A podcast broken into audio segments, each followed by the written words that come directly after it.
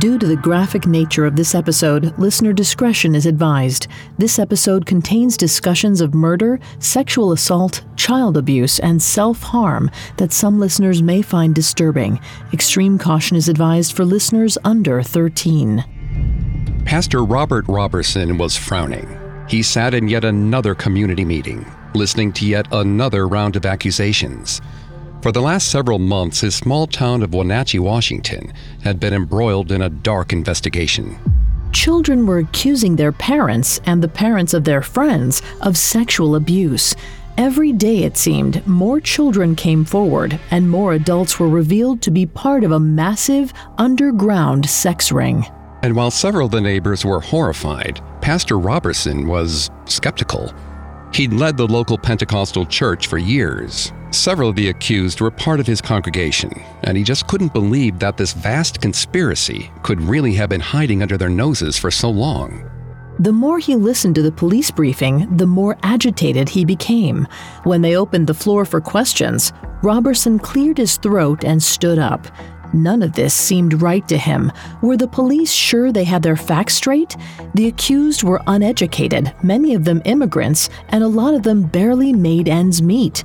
He knew the members of his church. They would never do such a thing.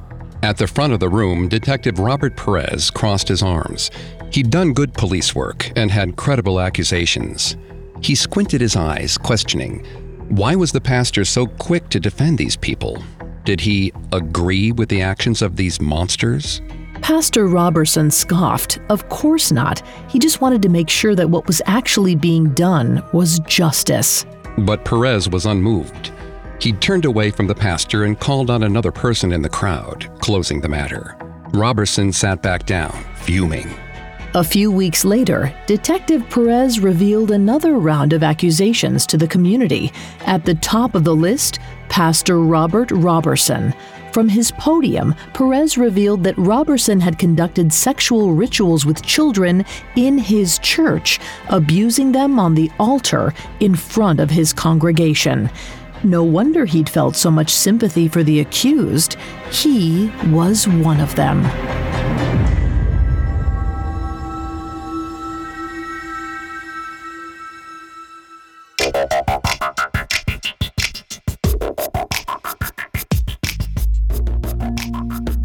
I'm Greg Polcyn.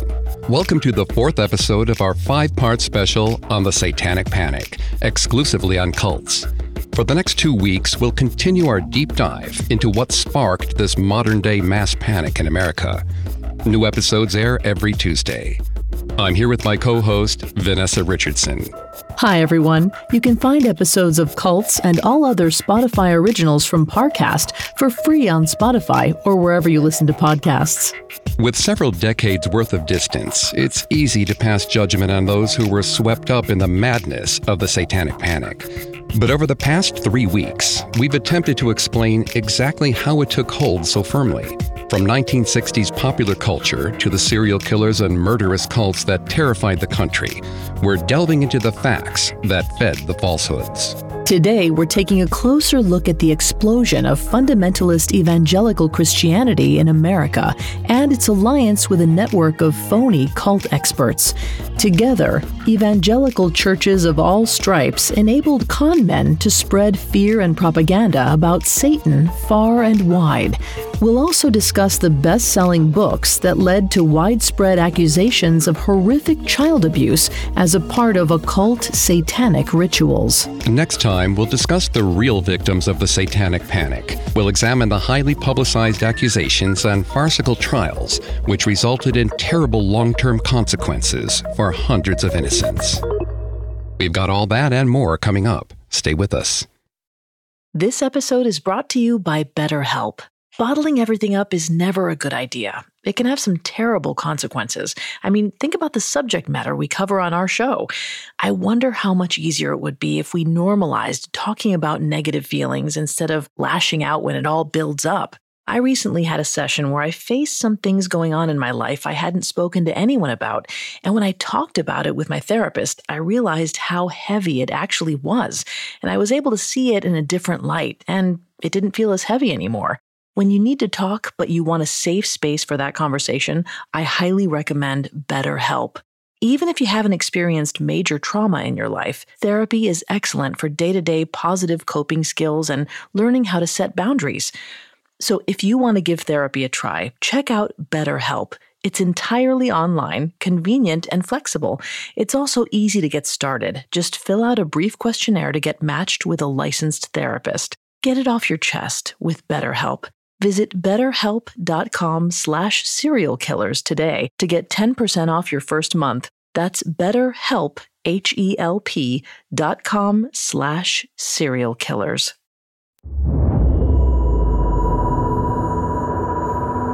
The Satanic Panic gave the most fearful, sheltered, and alarmist sectors of America an outlet to voice their outrageous conspiracies about Satan's influence. In the 1980s, hysterical parents accused their children's teachers and daycare workers of being devil worshippers. Children were coerced by law enforcement and psychologists into fabricating horrifying stories of satanic ritual abuse which never actually occurred. As we've already discussed, many factors contributed to the hysteria. The rise of occult imagery in pop culture, sensationalized violent crime, and disingenuous media figures all fueled the paranoia. But in the end, the accusations aimed at daycare workers and teachers all led back to the devil, and those specific fears were largely spread through churches, preachers, and televangelists. The influence of Christian doomsdayers cannot be understated. Without a uniquely fervent base of fundamentalist evangelical Christians, the satanic panic could never have spread as widely as it did. To fully comprehend the churches that amplified the hysteria, we need to take a look at the turbulent landscape that forged them.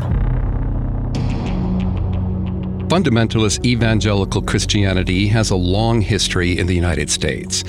But the term encompasses a massive number of individual denominations, and not all those who identify as evangelicals necessarily believe the same things. This can make it hard to distinguish them from other forms of Christianity, but there are a few things all evangelicals have in common. First and foremost, they place a heavy emphasis on, well, evangelizing. Their active mission is to convert others to Christianity. British historian David Bebbington got a little more specific. He wrote that evangelical sects have a special regard for an individual's personal search for salvation, the text of the Bible, and the suffering of Christ on the cross. Fundamentalist evangelicals comprise a smaller number of Christians who claim that the Bible is without error or fault in all its teaching. In general, this means that they believe every event described in the good book literally happened or will happen exactly as written. This belief has often been a point of contention in the evangelical community over the years. In the early 20th century, a significant number of Americans belonged to evangelical sects. But the changing tide of culture in the 1900s presented the movement with a serious obstacle. The fundamentalist camp found their beliefs challenged by the emerging scientific understanding of the world, specifically the theory of evolution. They felt that the theory contradicted the story of creation in the Bible and thus refused to condone it. More liberal evangelicals, on the other hand, known as modernists, argued that the beliefs of their churches could and should change with the times. They didn't want to court conflict with the scientific community. Instead, they wanted to focus on the social ills of their day and adopt a more secular worldview. It was essentially an unbreachable impasse. Fundamentalists could either dig in their heels and insist that their beliefs were all that stood against the moral rot of society, or they could change with the times and join the modernist camp, which attempted to compromise and soft sell the American people on a new form of Christianity.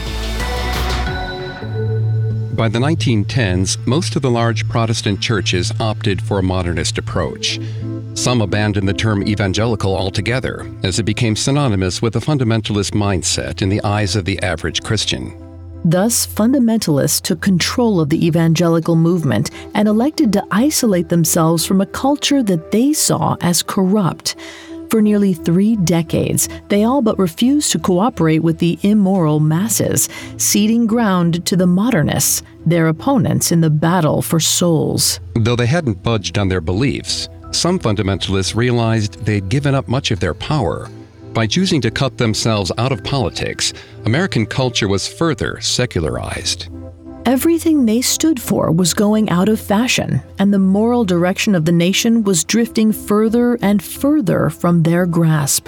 A new generation of preachers decided to end the long standing isolation. Evangelicals like Billy Graham emerged and broadcast massively successful sermons on television. Graham was criticized by the most ardent fundamentalists for his efforts to reach across the aisle to other Christian denominations, as well as his insistence on engaging with the social issues of the day. But even so, he was no modernist. He was somewhere in the middle, and many followed in his footsteps to revitalize evangelicalism. Some churches even broadened their teachings ever so slightly to take advantage of Graham's proselytizing.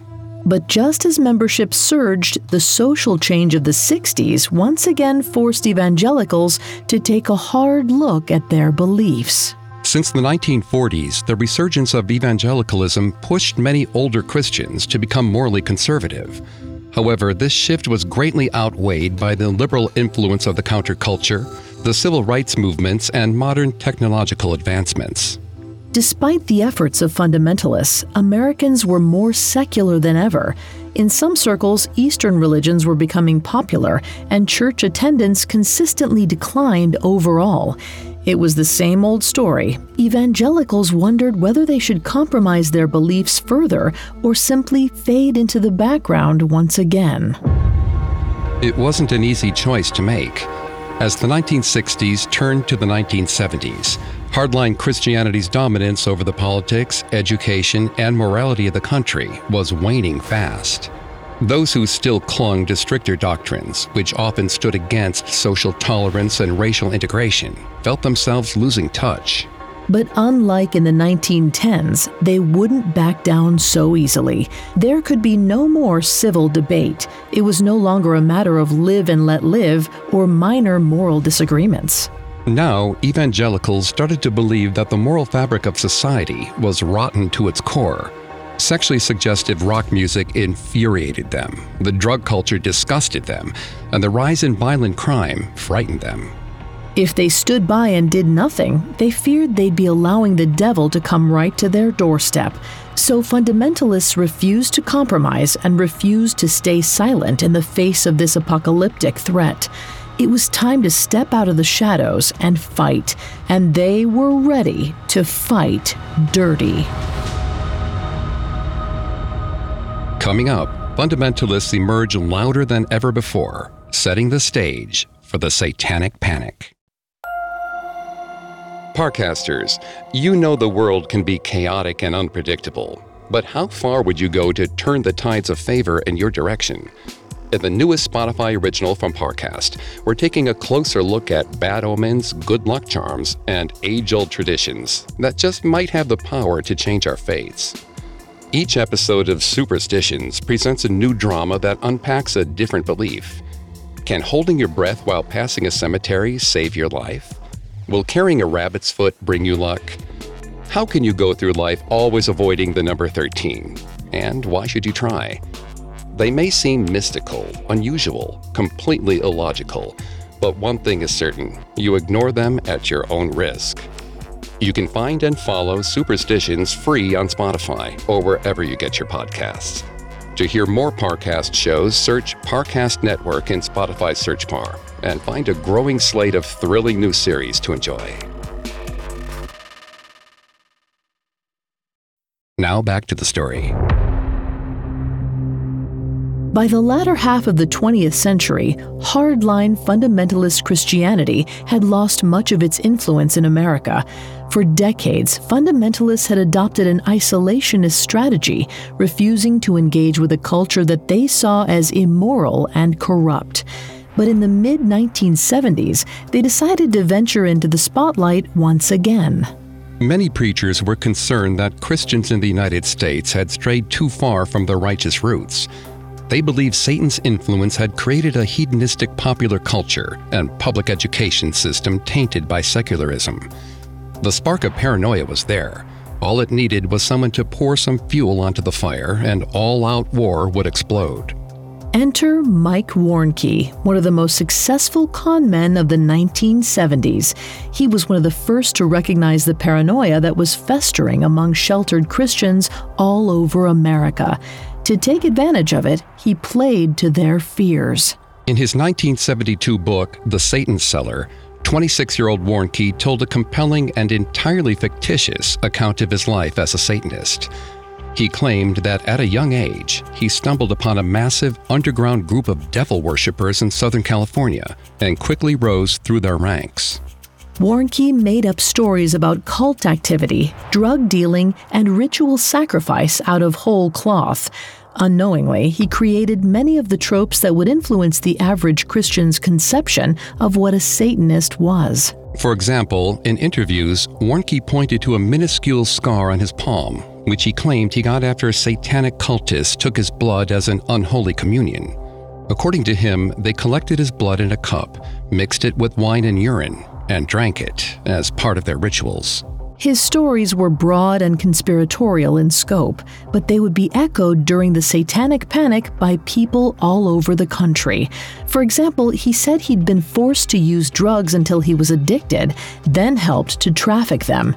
He swore that he'd sacrificed cats to Lucifer and ate human fingers.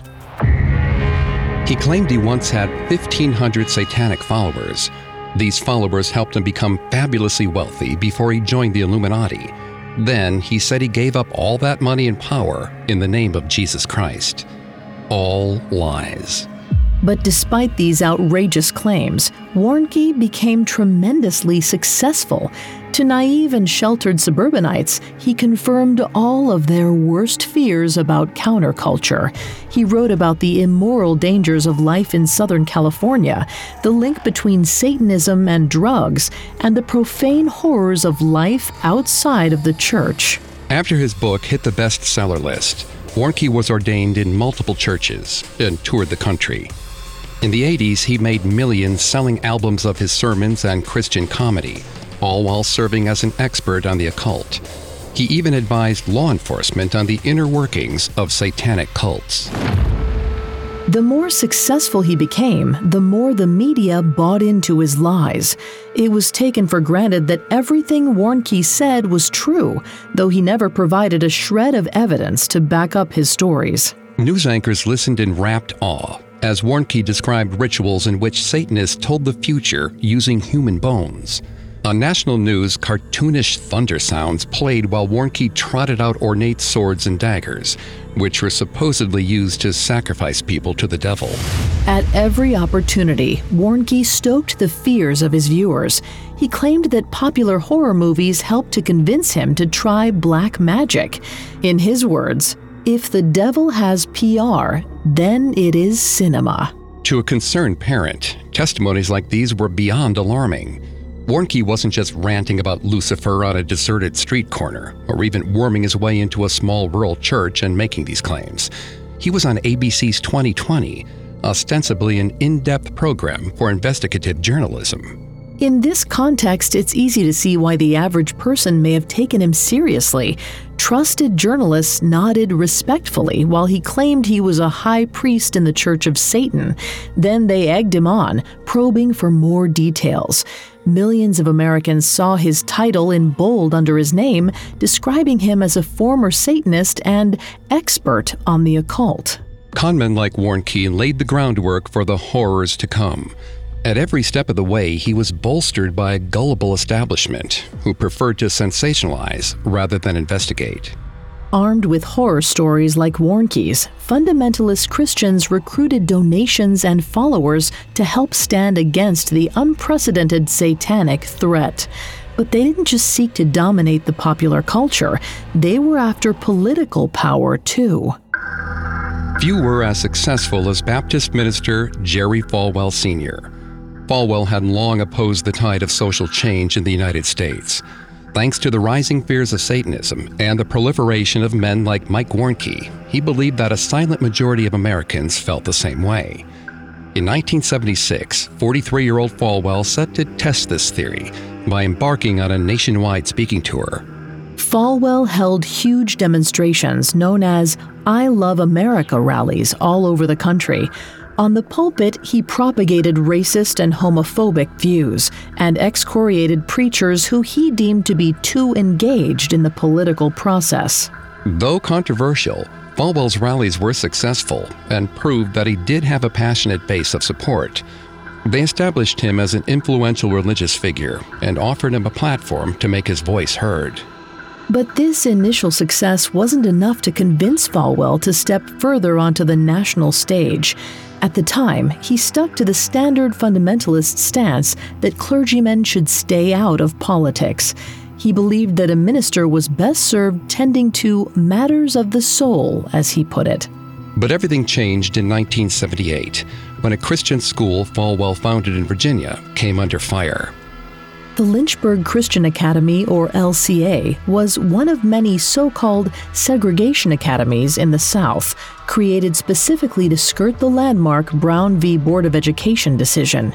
This ruling by the U.S. Supreme Court officially desegregated public schools, so figures like Falwell founded private institutions in order to perpetuate racial segregation. For years, these schools operated without paying taxes due to their religious affiliation. But in 1978, the IRS ruled that all white private schools formed in opposition to Brown versus the Board of Education were no longer tax exempt. Falwell was furious at the decision. In his mind, it was religious persecution and government overreach to interfere with private schooling. And it was the final straw. He wasn't going to sit idly by and watch the government interfere with what he considered to be religious matters.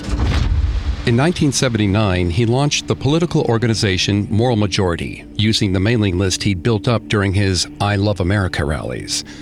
On its face, the group was billed as pro life, pro traditional family, and pro American. While it refrained from directly attacking pro choice advocates, gay rights activists, and the feminist movement, these were exactly the groups Falwell stood against. The moral majority marked a significant turn in American politics. Before, the only Christian leaders who joined the political stage were modernists, who often supported a liberal agenda. Falwell's group was one of the first to explicitly link conservative politicians with fundamentalist Christians. Moral Majority quickly formed a variety of political action committees, or PACs, across the country. These PACs solicited donations from Falwell's followers and used them to funnel money to political campaigns or run ads that furthered the group's agenda. For almost a decade, Moral Majority was met with large scale success. It further polarized debates about LGBTQ rights and abortion, opposing them under the vague defense of traditional family values. Falwell supporters reignited the fundamentalist movement in the United States. Fiery rhetoric about the nationwide moral collapse made the religious right frightened of a phantom quote unquote gay agenda or feminist conspiracy to take over the country. His rightward push in politics made hardline Christianity somewhat mainstream and is credited with helping Ronald Reagan win the 1980 presidential election. Suddenly, fringe views about the devil's influence in public schools and the danger of a secular pop culture were being taken more seriously. Even debates about the theory of evolution, which had largely been settled in the 1920s, were revived. In this environment, it was no wonder that many Christians saw Satan everywhere. For years, they had worried that he was influencing their children's music, tempting them to take psychedelic drugs or seducing them into joining violent, depraved cults. Now, preachers like Falwell convinced them that Lucifer was infiltrating their public schools, the civil rights movement, and even the Oval Office.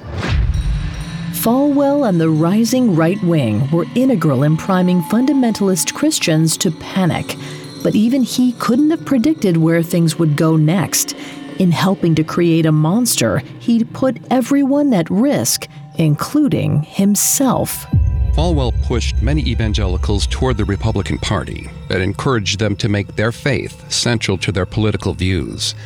But for some of his followers, he didn't go far enough. Ironically, by successfully directing Christian anger toward national politicians, Falwell became part of the political establishment himself. As his influence grew, it became harder for him to speak as if he was a persecuted underdog. Which didn't go unnoticed by more radical fundamentalists. Some started to wonder if Falwell himself was a false flag, playing a willing role in the conspiracy to corrupt America's soul. For years, he had preached for the government to stay out of church business, but now he was all but a politician himself. And for those who believed he wasn't far enough to the right, he became part of the problem. One of the most well known fundamentalists who attacked Falwell was a man named John Todd. Todd had a long history as a figure on the religious fringes. He began his career in the late 60s by claiming to be a former witch who converted to Christianity. It was a fabricated backstory, but as Todd struggled with mental illness all of his life, it might have been based on genuine delusions. Either way, Todd soon made his fantasies a reality by becoming an actual Wiccan in the mid 70s. For several months, he actively recruited for a coven in Dayton, Ohio, and was eventually investigated for having sex with teenage girls. In 1977, after serving several months in prison, he returned to Christianity.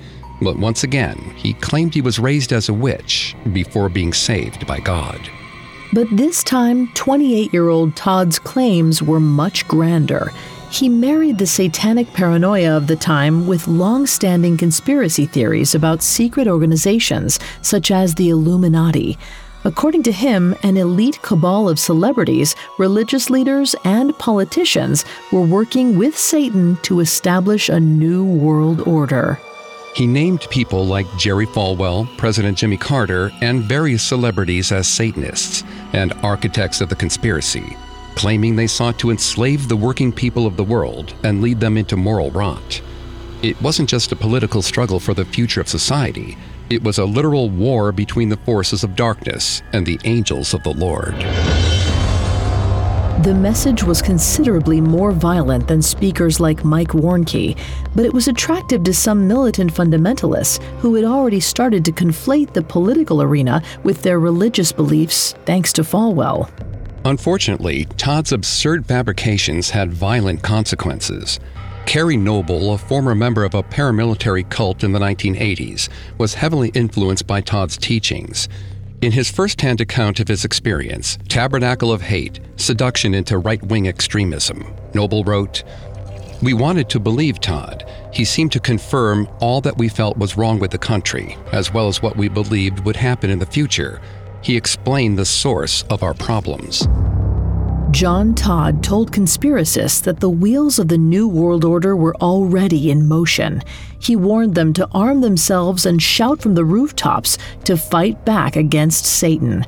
Kerry Noble's group bought guns and built bombs based on Todd's advice. In Noble's mind, Todd positioned fundamentalists as both the ultimate victims and the ultimate heroes, because only the most hardline fundamental Christians could see the real truth of what was happening and only they could save the country through glorious and noble violence. It was up to them to fight hellfire with hellfire. This rhetoric was particularly successful because it offered a flattering explanation for the declining popularity of hardline Christianity. When fundamentalists opposing racial integration, LGBTQ rights, and even pop culture were called out for their prejudices and paranoia, Todd assured them they weren't hateful. In fact, the so called tolerant liberals were the ones to blame.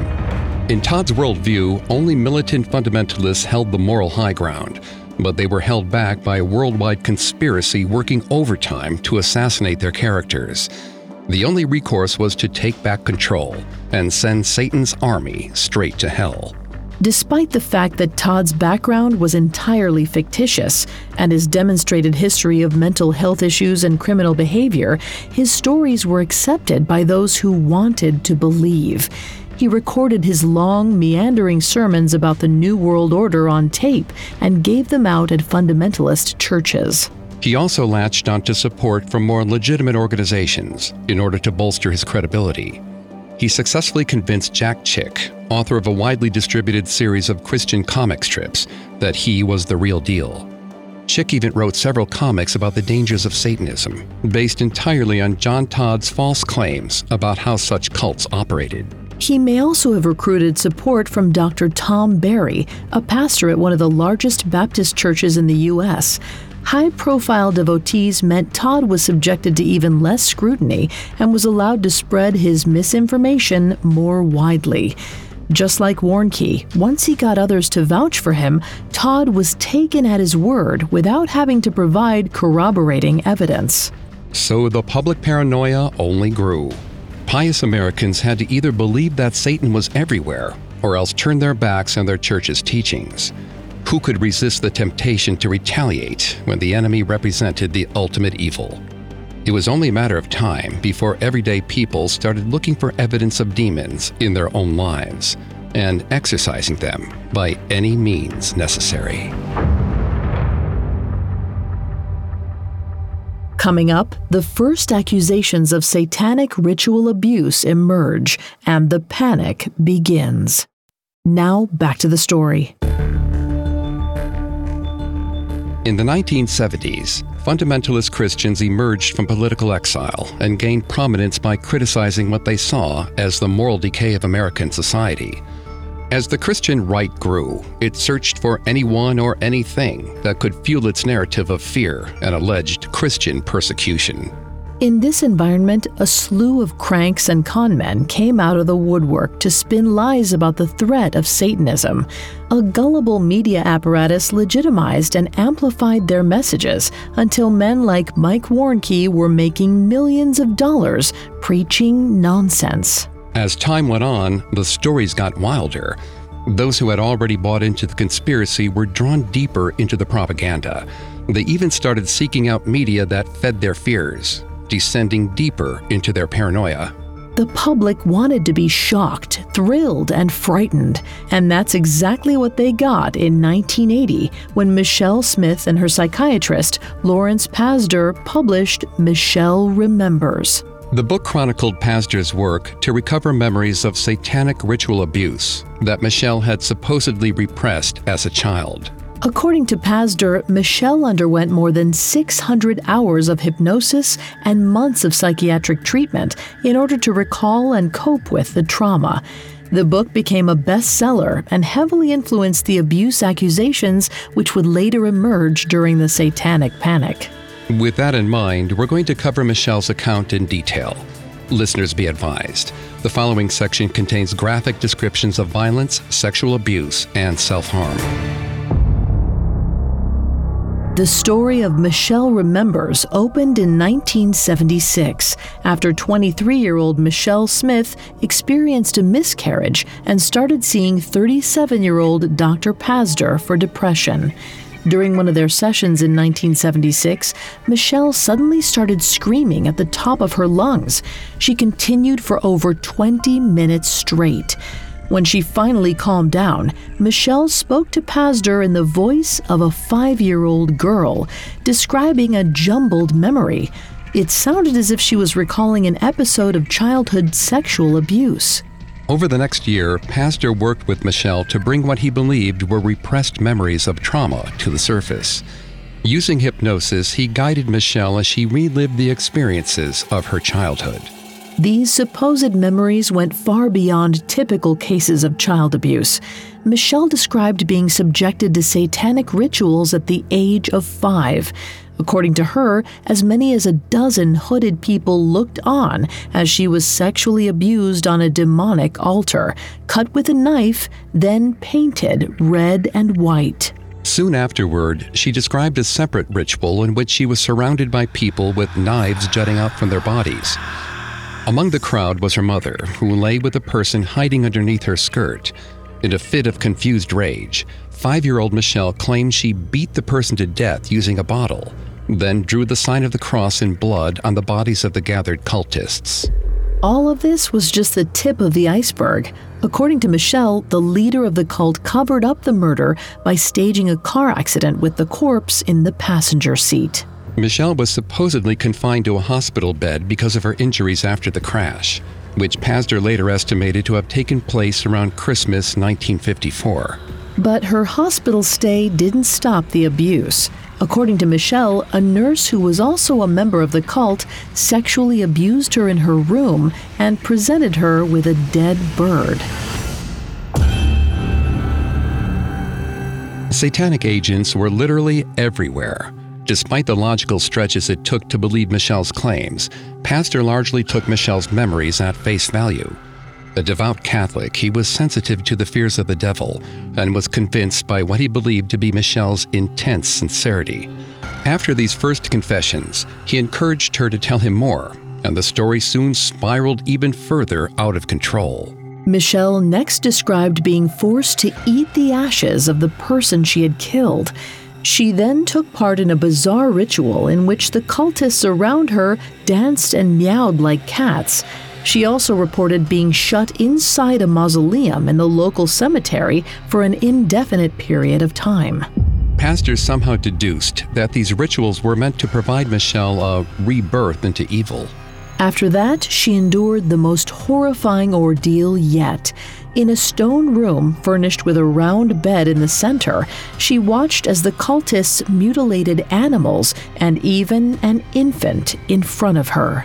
As the months of therapy and hypnotization continued, Michelle described a slew of increasingly disturbing rituals and abuse. All the time, she was enabled by Pazder's unfailing belief in her tales. He very often intervened to interpret the garbled events of her repressed memories and help to get what he believed to be the truth. At one point, he referred Michelle to a priest who suggested that she be baptized.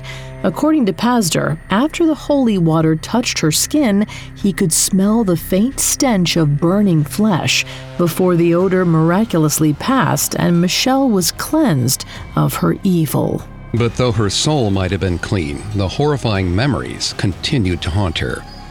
Sometime in 1955, Michelle claimed she was forced to participate in a monumental 81 day long satanic ritual.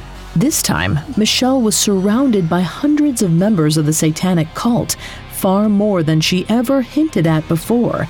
During the event, she mentioned many of the same horrors she'd recounted before people dancing and chanting in various stages of nakedness, the mutilation of animals, and hordes of snakes and spiders in cages.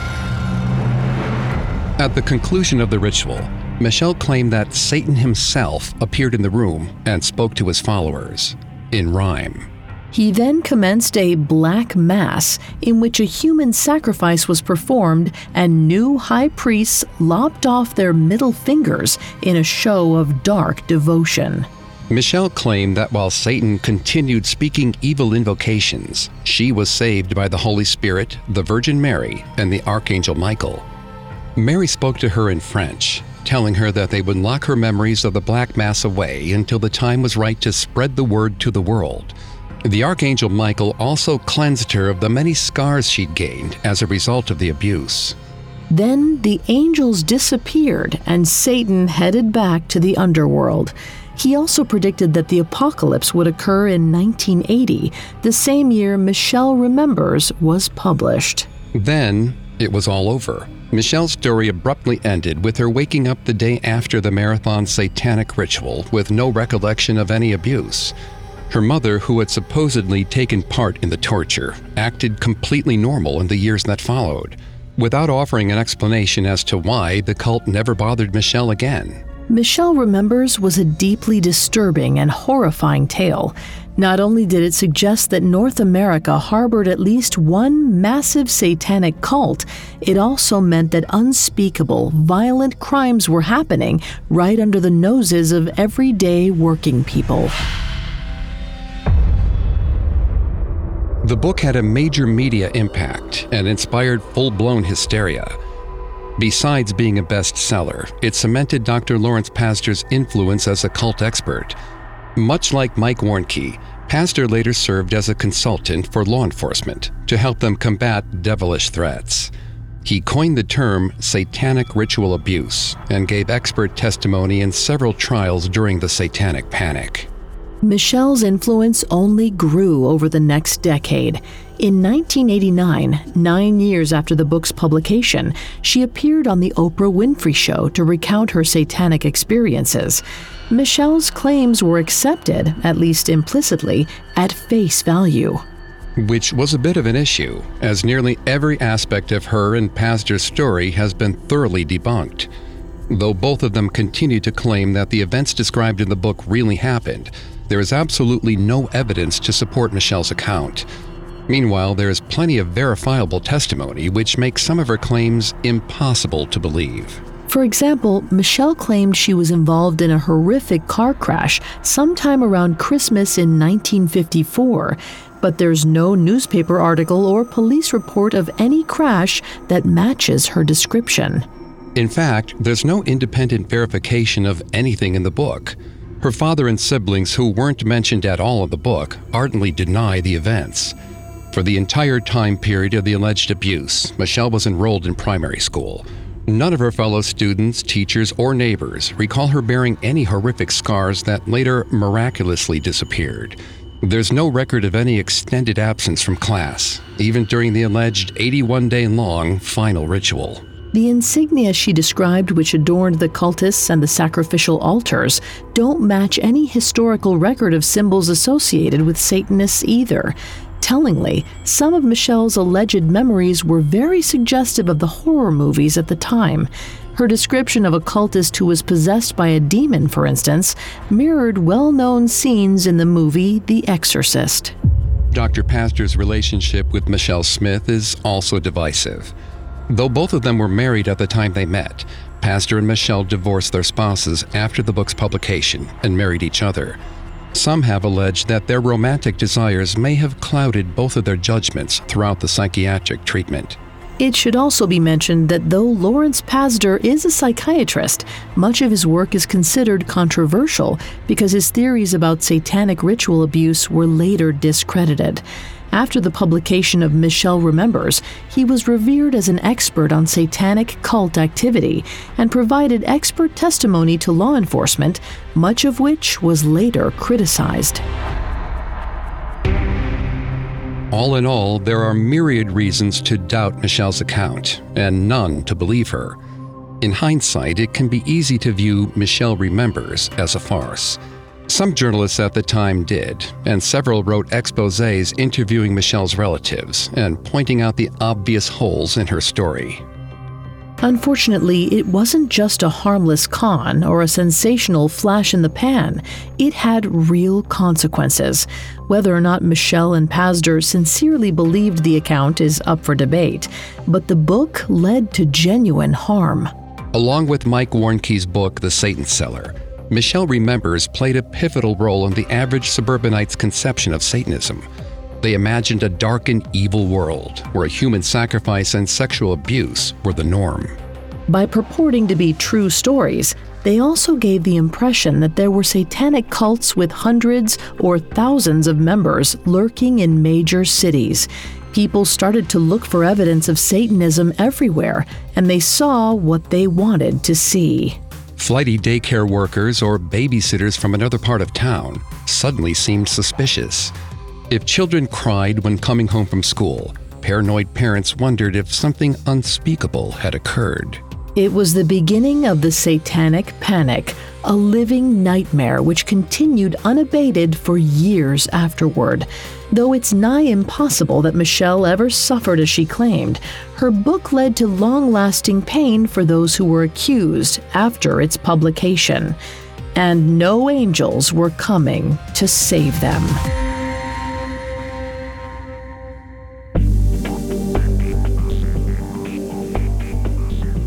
Thanks again for tuning into Cults. We'll be back next week with our final episode on the Satanic Panic. Next week, we're diving into the real victims of the Satanic Panic, who suffered public damnation, harassment, and legal consequences for crimes they did not commit. For more information on Michelle Smith, amongst the many sources we used, we found Care Kuhulin's writings on Michelle Smith's story extremely helpful to our research. You can find more episodes of Cults and all other Spotify originals from Parcast for free on Spotify. We'll see you next time. Cults is a Spotify original from Parcast. Executive producers include Max and Ron Cutler. Sound design by Russell Nash, with production assistance by Ron Shapiro, Carly Madden, and Bruce Kitovich. This episode of Cults was written by Terrell Wells, with writing assistance by Abigail Cannon, and stars Greg Polcyn and Vanessa Richardson.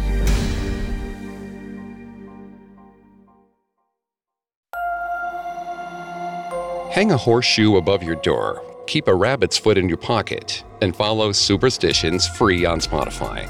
Listen every Wednesday for the surprising backstories to our most curious beliefs and thrilling tales that illuminate the mystical eeriness of our favorite superstitions.